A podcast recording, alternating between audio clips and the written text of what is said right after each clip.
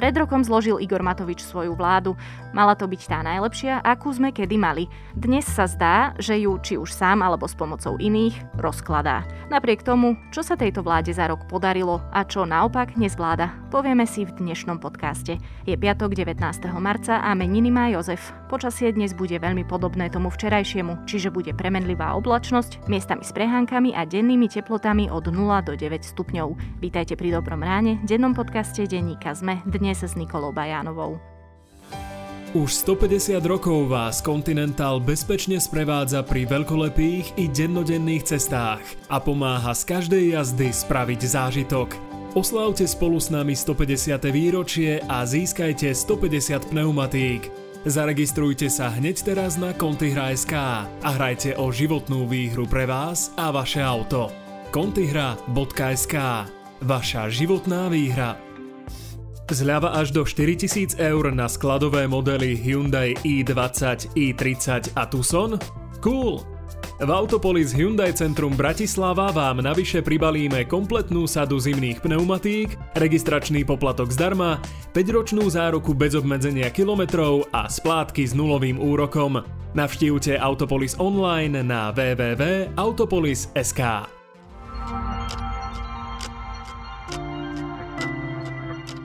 A teraz už krátky prehľad správ. Umrtie 38-ročnej učiteľky z východného Slovenska nemá súvis s očkovaním proti ochoreniu COVID-19. Potvrdil to Úrad pre dohľad nad zdravotnou starostlivosťou na základe pitvy. K úmrtiu viedli podľa úradu viaceré chorobné zmeny ešte spred očkovania. Národná kriminálna agentúra začala vo štvrtok s výsluchom svojho bývalého šéfa Petra Hraška. Stíhaný je v rámci kauzy Očistec, ktorá hovorí o tom, že vo vedení polície pôsobila organizovaná skupina. Pri vysoké honoráre pre konzultantov, účelové výbery uchádzačov či neprimerané marže pri viacerých výzvach. Vo viac ako polovici vybraných prípadov, ktoré kontroloval audit v pôdohospodárskej platobnej agentúre, došlo ku korupcii. Minister pôdohospodárstva Jan Mičovský to oznámil s tým, že protikorupčné oddelenie ministerstva teraz bude závery forenzného auditu analyzovať. Kanabidiol sa vyradí zo zoznamu psychotropných látok. Vyplýva to z novely zákona o omamných látkach, ktorú vo štvrtok schválili poslanci. Ministerstvo zdravotníctva, ktoré návrh predložilo, svoj zámer vysvetlilo tým, že táto látka nie je uvedená v dohovoroch OSN a Slovensko je jediným členským štátom Európskej únie, ktorý ju považuje za psychotropnú. Majetok bývalého amerického prezidenta Donalda Trumpa sa za dobu jeho pôsobenia v úrade znížil o 700 miliónov na 2,3 miliardy dolárov. S odkazom na svoj rebríček miliardárov o tom informovala agentúra Bloomberg.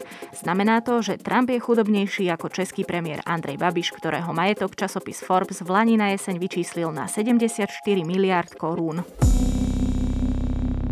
Viac takýchto správ nájdete na zme.sk.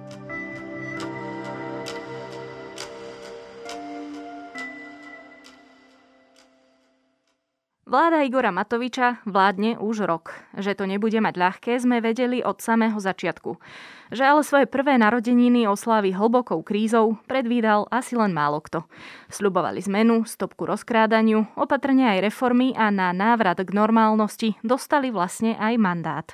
Ako s touto dôverou ľudí ministri a ministerky nakladajú, čo sa im doposiaľ podarilo, čo naopak nezvládajú a akú úlohu v tom všetkom hrá pandémia, tak to už sa budem pýtať zástupcu šéf-redaktorky denníka ZME Jakuba Fila. Ja urobím všetko preto, aby Slovensko v dohľadnej dobe malo vládu, na ktorú knižky dejepisu budú spomínať, že to bola tá najlepšia vláda, ako kedy Slovensko malo Držte nám, pani prezidentka, prosím vás eh, v tomto palce, aby sa nám podarilo vniesť eh, nádej do duši ľudí, aby naozaj mali raz pocit, že Slovensko patrí nám všetkým, aby ľudia, ktorí Kubo, Slovenska poďme na to tak klasicky. Akú známku by si dal za ten jeden rok vládnutia vláde Igora Matoviča? A ja ti na to neviem s odpovedať, lebo musím, na to, musím k tomu povedať veľmi dôležitú vec, že Vláda Igora Matoviča vládne v najťažšom období v novodobej histórii Slovenska za posledných 30 rokov určite a možno, možno, možno aj, aj v nejakom dlhšom horizonte. Samozrejme ťažko to porovnávať eh, s časom totality, ale to obdobie je, je veľmi náročné. pandémia koronavírusu nevyhnutne ovplyvnila celé vládnutie Igora Matoviča. My s kolegami pripravujeme taký text do sobotnejšieho vydania denníka SME, kde sa snažíme zhodnotiť e, tú vládu Igora Matoviča, ako keby sme nepoznali koronu. Hej? Že skúsiť si vlastne ako keby predstaviť, že by tá korona nebola, lebo tá vláda robí obrovskú časť e, vecí, nejaké veci sa im podarilo, nejaké veci sa im zákonite nepodarilo. Mali svoje kauzy, mali svoje akože závažné problémy, závažné prešlapy. A navyše, a navyše ako popri všetkých týchto dobrých, zlých, neutrálnych veciach to celé proste prekrýva korona, ktorá zásadným spôsobom ovplyvnila aj tie vzťahy v koalícii, aj vlastne celé vládnutie a prezentáciu Igora Matoviča, aj vlastne zatieňuje, berie veľkú časť energie z toho vládnutia, aj vlastne zatieňuje celý ten rok vlády. Hej. Takže povedať, že známku 3 mínus, eh, ako môžem tam nejakú takúto známku dať, len nemáme porovnávací základ. Nie si spokojný s tou známkou jednoducho, ale tak dá sa to oddeliť. Dá sa oddeliť eh, práve to, čo si opísal, a teda, že robili veci mimo pandémie a potom robili veci, ktoré výsostne súviseli s pandémiou. A skôr sme sa potom museli pozrieť na to, že by sme vedeli povedzme sme začať známkovať postupne ministrov, čo by nám dalo trošku objektívnejší obraz o tom vládnutí než celá vláda, lebo naozaj táto vláda nemá porovnávací základ a v, a v tom sa veľ, veľmi ťažko známkuje. Čo možno, akože môžem povedať, že odliadnúť od tej, tej, koronakrízy, tak žiaľ mnohé také tie silné vyjadrenia z pred roka, že to bude vláda zmeny, že to bude najlepšia vláda, ako kedy Slovensko malo, sa zatiaľ nenaplňajú. Ja som to teda aj veľmi rada pripomenula v tom úvode. Inak povedané, alebo teda inak položená tá otázka, je vôbec fér porovnávať túto vládu s predošlými? Asi nie. No ako som povedal, nie, lebo tá situácia je proste zás, zásadne iná. Hej? Mm-hmm. Ale zase, ako, veď každá vláda vládne v nejakom období, hej, v nejakej situácii bola tu aj hlboká ekonomická kríza predsa v 2008-2009. No ale bola tu oveľa úplne iná kríza v 98. keď uh, skončil Mečiar a, a vlastne vlá, prvá vláda Mikuláša Zurindu nastúpila, našla prázdnu štátnu kasu a naozaj hrozilo, že ten štát zbankrotuje v tom, tom období. Boli sme vynechaní z integračného procesu. Takže ako každá vláda vládne v nejakom období, porovnávať sa to samozrejme nedá, ale ako aby sme boli férovi pri akomkoľvek hodnotení, tak tá pozícia vlády Igora Matoviča bola ako veľmi, veľmi ťažká, bezprecedentná z, z hocičím minulosti, teda povedzme si, že aspoň za posledných 30 rokov. A z hľadiska toho, ako teraz znova si ako zavrieme oči hej, a predstavíme si, že korona nebola, a s ňou spojené celé tie komunikačné fiaská, prešlapy facebookovskej strády, ako zo strany najmä Igora Matoviča, ale aj mnohých iných koaličných partnerov, tak by som povedal, že tá vláda je zatiaľ taká, akože nazvime ju, že priemerná. Od vlády, ktorá si hovorí, že vláda zmeny by človek očakával v prvom roku ako pomerne zásadné, zásadné reformné úsilie, aspoň badateľné reformné úsilie. A to tam až tak výrazné nie je, ale znova. Hej, um, to, to môže byť vynútené proste ako objektívnymi alebo teda reálnymi skutočnosťami.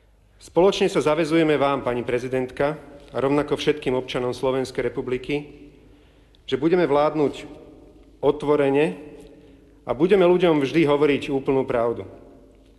Zavezujeme sa, že budeme vláda, ktorá sa neotrhne od života obyčajných ľudí. Budeme vláda, ktorá bude ľudí načúvať, Vláda, ktorá bude vládnuť s ľuďmi a pre ľudí. Ty si povedal, že objektívnejšie by bolo asi hodnotiť jednotlivých ministrov, na to ale nemáme úplne priestor, aby sme známkovali každého jedného. Napriek tomu sa spýtam, kto sú teda tí silní a kto sú tí slabí hráči, alebo inak položená otázka, kto teba príjemne prekvapil a kto ťa sklamal. Ako odhliadnúť od uh, už bývalého ministra zdravotníctva Mareka Krajčího, znova ako vynútené pandémiou, v podstate veľmi dobre to povedala Zuzana Čaputová, keď, keď odchádzal, hej, že ako možno mal dobrý úmysel, bol akože, akože ľudský, to, to nejak myslel, on v podstate tú svoju funkciu nezvládol, lebo minister nie je dobrý vtedy, že má len dobré nápady. Minister je hlavne dobrý vtedy, keď ich vie presadiť. Lebo on má mať okolo seba, seba ľudí, ktorých prácu má vlastne bekovať, e, alebo teda má ich byť schopný podržať svojou politickou silou. A v tom ten Marek Krajčí uh, nebol. Rovnako som tak eh, trošku prekvapený z ministra podhospodárstva Mičovského, ktorý bol na začiatku pred tým rokom vnímaný ako veľmi, veľmi zaujímavá nominácia na te, tento post, ale ukázalo sa, že to ministerstvo hospodárstva je po roku v pomerne veľkom rozvrate. Ne, neviem prečo, nie som, nevidím až tak veľmi do, do, do toho sektoru, ale, ale všetky tie, tie politické veci ukazujú. A práca mnohých tých ministrov je veľmi poznačená tým, že vlastne celú ich prácu prekrýva pandémia kto je takým lakerom, hej, alebo takým tým šťastlivcom tej, tej vlády, mám, mám proste pocit, je, je minister životného prostredia Jan Budaj. Prečo? A je to najsilnejší minister životného prostredia a zdôrazňujem minister životného prostredia ako do, doteraz, akého Slovensko malo. Hej. Lebo to je hodnotovo blízky. Mm, ne, nemyslím si. Ako znova, pozícia ministra je vždy dôležitá tým, akú má politickú silu. A Ministerstvo životného prostredia bolo vždycky na okraji politickej sily. On, ono to je taký zvláštny rezort, cez ktorý tečie pomerne veľa peňazí a pomerne veľa eurofondov, ale málo kedy minister životného prostredia tak výrazne v minulosti presadzoval reálnu agendu ochrany životného prostredia, ako sa to za rok podarilo Budajovi. V čom sa vlastne jeho politická sila prejavila, bolo to, že dokázal zvýšiť objem financí, ktorému pritečú z plánu obnovy z pôvodného návrhu 200 miliónov eur na miliardu. Takže on vlastne zdvihol svoj pôvodný návrh 5-násobne a berie ako veľkú časť balíka, alebo teda veľká časť balíka pôjde cez jeho rezort. Je to dané aj na strane Európskej únie a to a to ale... To chcem ako... povedať, že akože je to na jednej strane aj v podstate už takou povinnosťou. Nie, nevyhnutne. Pôvodný návrh bol 200 miliónov a teraz, Tomu má, rozumiem, a, a teraz má, má miliardu. A tak no, mohli by sme tých jednotlivých ministrov prechádzať, ako zaujímavé počínanie má aj pán minister Doležal, Uvidíme, či možno pán budúci premiér, súčasný minister financí Heger, ako sa zostí svojej budúcej role zatiaľ spôsobí takým zmierlivým štýlom, takže, takže tak. No ešte sa predsa len pristavím pri jednom mene a to je Mária Koliková, ktorá je v podstate pokračovateľkou odkazu Lucie Žitňanskej, lebo boli dlhé roky spolupracovníčky. A ona teda spúšťa tú reformu, snaží sa presadiť reformu súdnictva. Keď sa pozrieme vyslovene na tú obsahovú prácu, nie len na to, že aký je minister silný, tak ona sa potýka s nejakým tým odporom, ale o nej sa asi tiež nedá úplne povedať, že by bola slabá alebo zlá. Uvidíme, uvidíme, ako sa jej podarí presadiť jej, jej reformu. Ako zatiaľ badať, že, že voči niektorým častiam jej reformy je pomerne veľký odpor aj medzi sa, samotnou súdnickou obcov. Ministerka Kolíková je v, v tom rezorte v podstate dlhodobo. Uvidíme. Hej. Ako ona je príjemným prekvapením, povedzme to tak. Hej. Ona je tou, tou odborníčkou na svojom poste správnou. Na to, aby sme v oblasti spravodlivosti to vedeli naozaj zhodnotiť, ktorá bola rozobratá na atómy, hej, keď no práve preto poviem. spomínam, hej, že to hej, je jeden z najakutnejších problémov. Áno, len eh, to, to, to, čo my vnímame pod eh, oblasťou spravodlivosti, spadá aj pod ministerstvo vnútra, aj pod relatívne nezávislý policajný zbor, aj pod relatívne nezávislé súdy, aj pod reformu justície ako také, hej, lebo u nás síce akože súdy spadajú pod ministerstvo spravodlivosti, ale súdy organizuje súdna samozpráva, ako oni vlastne nespadajú pod ministerku. Pandémia koronavírusu decimuje svet a otriasa štáty v základoch. Dnes e, nikto nevie, akú presnú bude mať táto kríza podobu. Nikto nevie, ako dlho bude trvať a aké veľké následky nám zanechá. Vieme jediné, že túto najťažšiu výzvu v dejinách Slovenska musíme zvládnuť spoločne. Máme liek na koronavírus. Je to spolupatričnosť, zodpovednosť a odhodlanie všetkých ľudí, ktorým na Slovensku skutočne záleží. Keď sa pristavíme pri, povedzme, zložkách, ktoré súvisia so spravodlivosťou, s bezpečnosťou na Slovensku, tak po ich očiste bola naozaj veľká spoločenská objednávka. Vidíme, že zatýkania prebiehajú, ľudia sú stíhaní. Opýtam sa to takto, je toto ten najväčší úspech súčasnej vlády? Pri odsudzovaní ľudí e, je úspech až v momente, keď sú ľudia odsúdení. Hej. Takže to, že je niekto zatknutý a je stíhaný väzobne, nemá byť náhradou trestu. To je len ako inštitút, ktorý pomáha vyšetrovateľom vyšetrovať trestnú činnosť. A je fakt, že za posledný rok sa v mnohých prípadoch rozviazali vyšetrovateľom ruky. Ale zase musíme férovo povedať, že to začalo už pred nástupom e, Matovičovej vlády. Ale teraz je dôležité si povedať aj to B, že na to by sme mohli hovoriť o oprave toho systému, ako keby mediálne pôsobivé zatýkania, razie e, nestačia. Ako prvýkrát v histórii sa na Slovensku sa stalo, že je zatknutý a obvinený šéf Slovenskej informačnej služby A informácie, ktoré odtiaľ vychádzajú, naznačujú ako keby snahy o využívanie tej SIS na veľmi pokutnú no činnosť, priam pripodobenstvo tomu, ako tú tajnú službu by mohol zneužívať eh, Lexa v 94. Možno je to akože v zveličení. Samozrejme, reakcie v súvislosti s vyšetrovaním únosu Vietnamca, ktorého sme, boli svetkom posledných dvoch týždňov, no vlastne akože vytvárajú obraz, že tá požiadavka nie je úplne naplnená. Tá požiadavka po tej očiste bezpečnostných orgánov a teda.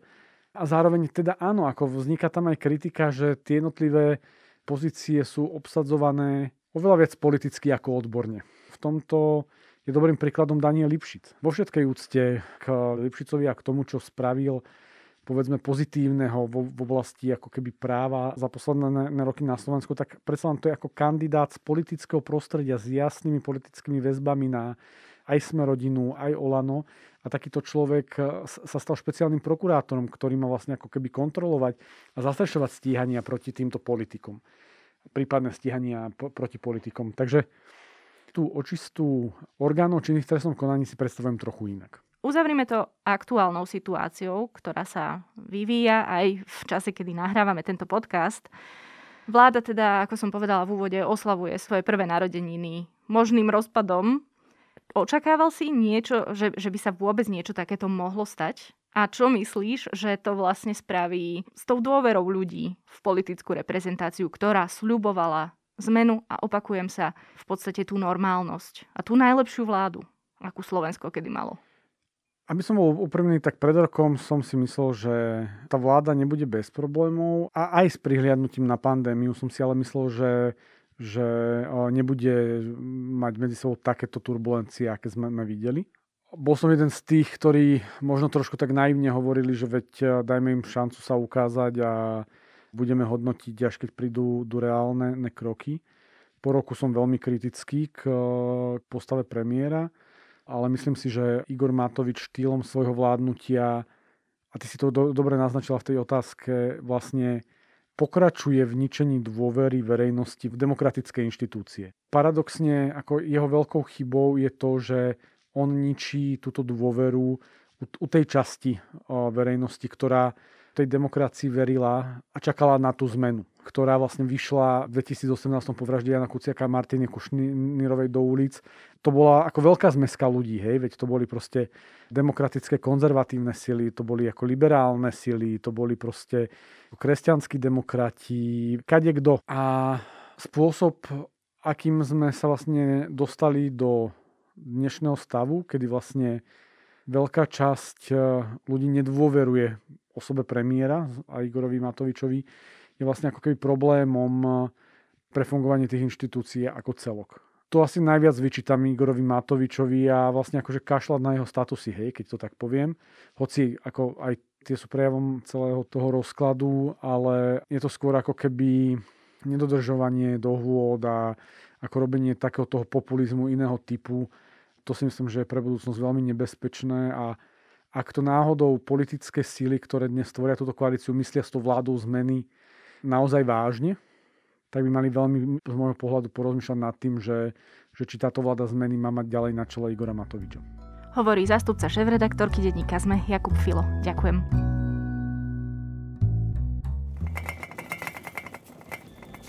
Počujete to aj vy, však?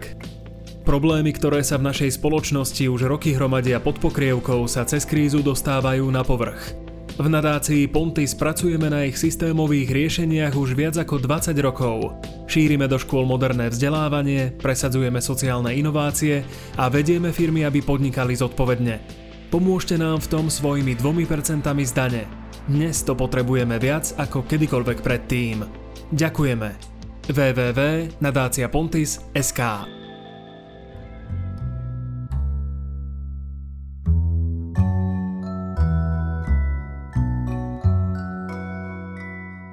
Seriál Black Earth Rising síce má niekoľko neprehliadnutelných chýb, napríklad postavy sa nerozprávajú, ale jedna druhej prednášajú, inokedy zase majú veľmi groteskné reakcie a celkovo sa dá povedať, že je trochu pritiahnutý za vlasy, stále však patrí k veľmi zaujímavým dielam.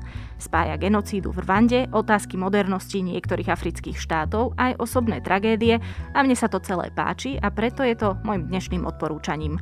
Ak máte podcastov málo, vypočujte si dnešný Tech FM, pravidelnú dávku a piatoček. Zajtra vychádza Klik a Mimoza a v nedelu Dejiny. Toľko na dnes. Počúvali ste Dobré ráno, denný podcast denníka ZME dnes s Nikolou Bajánovou. Okrem mňa tento podcast pripravujú aj Zuzana Kovačič-Hanzelová, Jana Maťková, Tomáš Prokopčák a za produkciu to sú David Tvrdoň a Ondrej Podstupka. Prajeme vám pekný víkend a počujeme sa opäť v pondelok.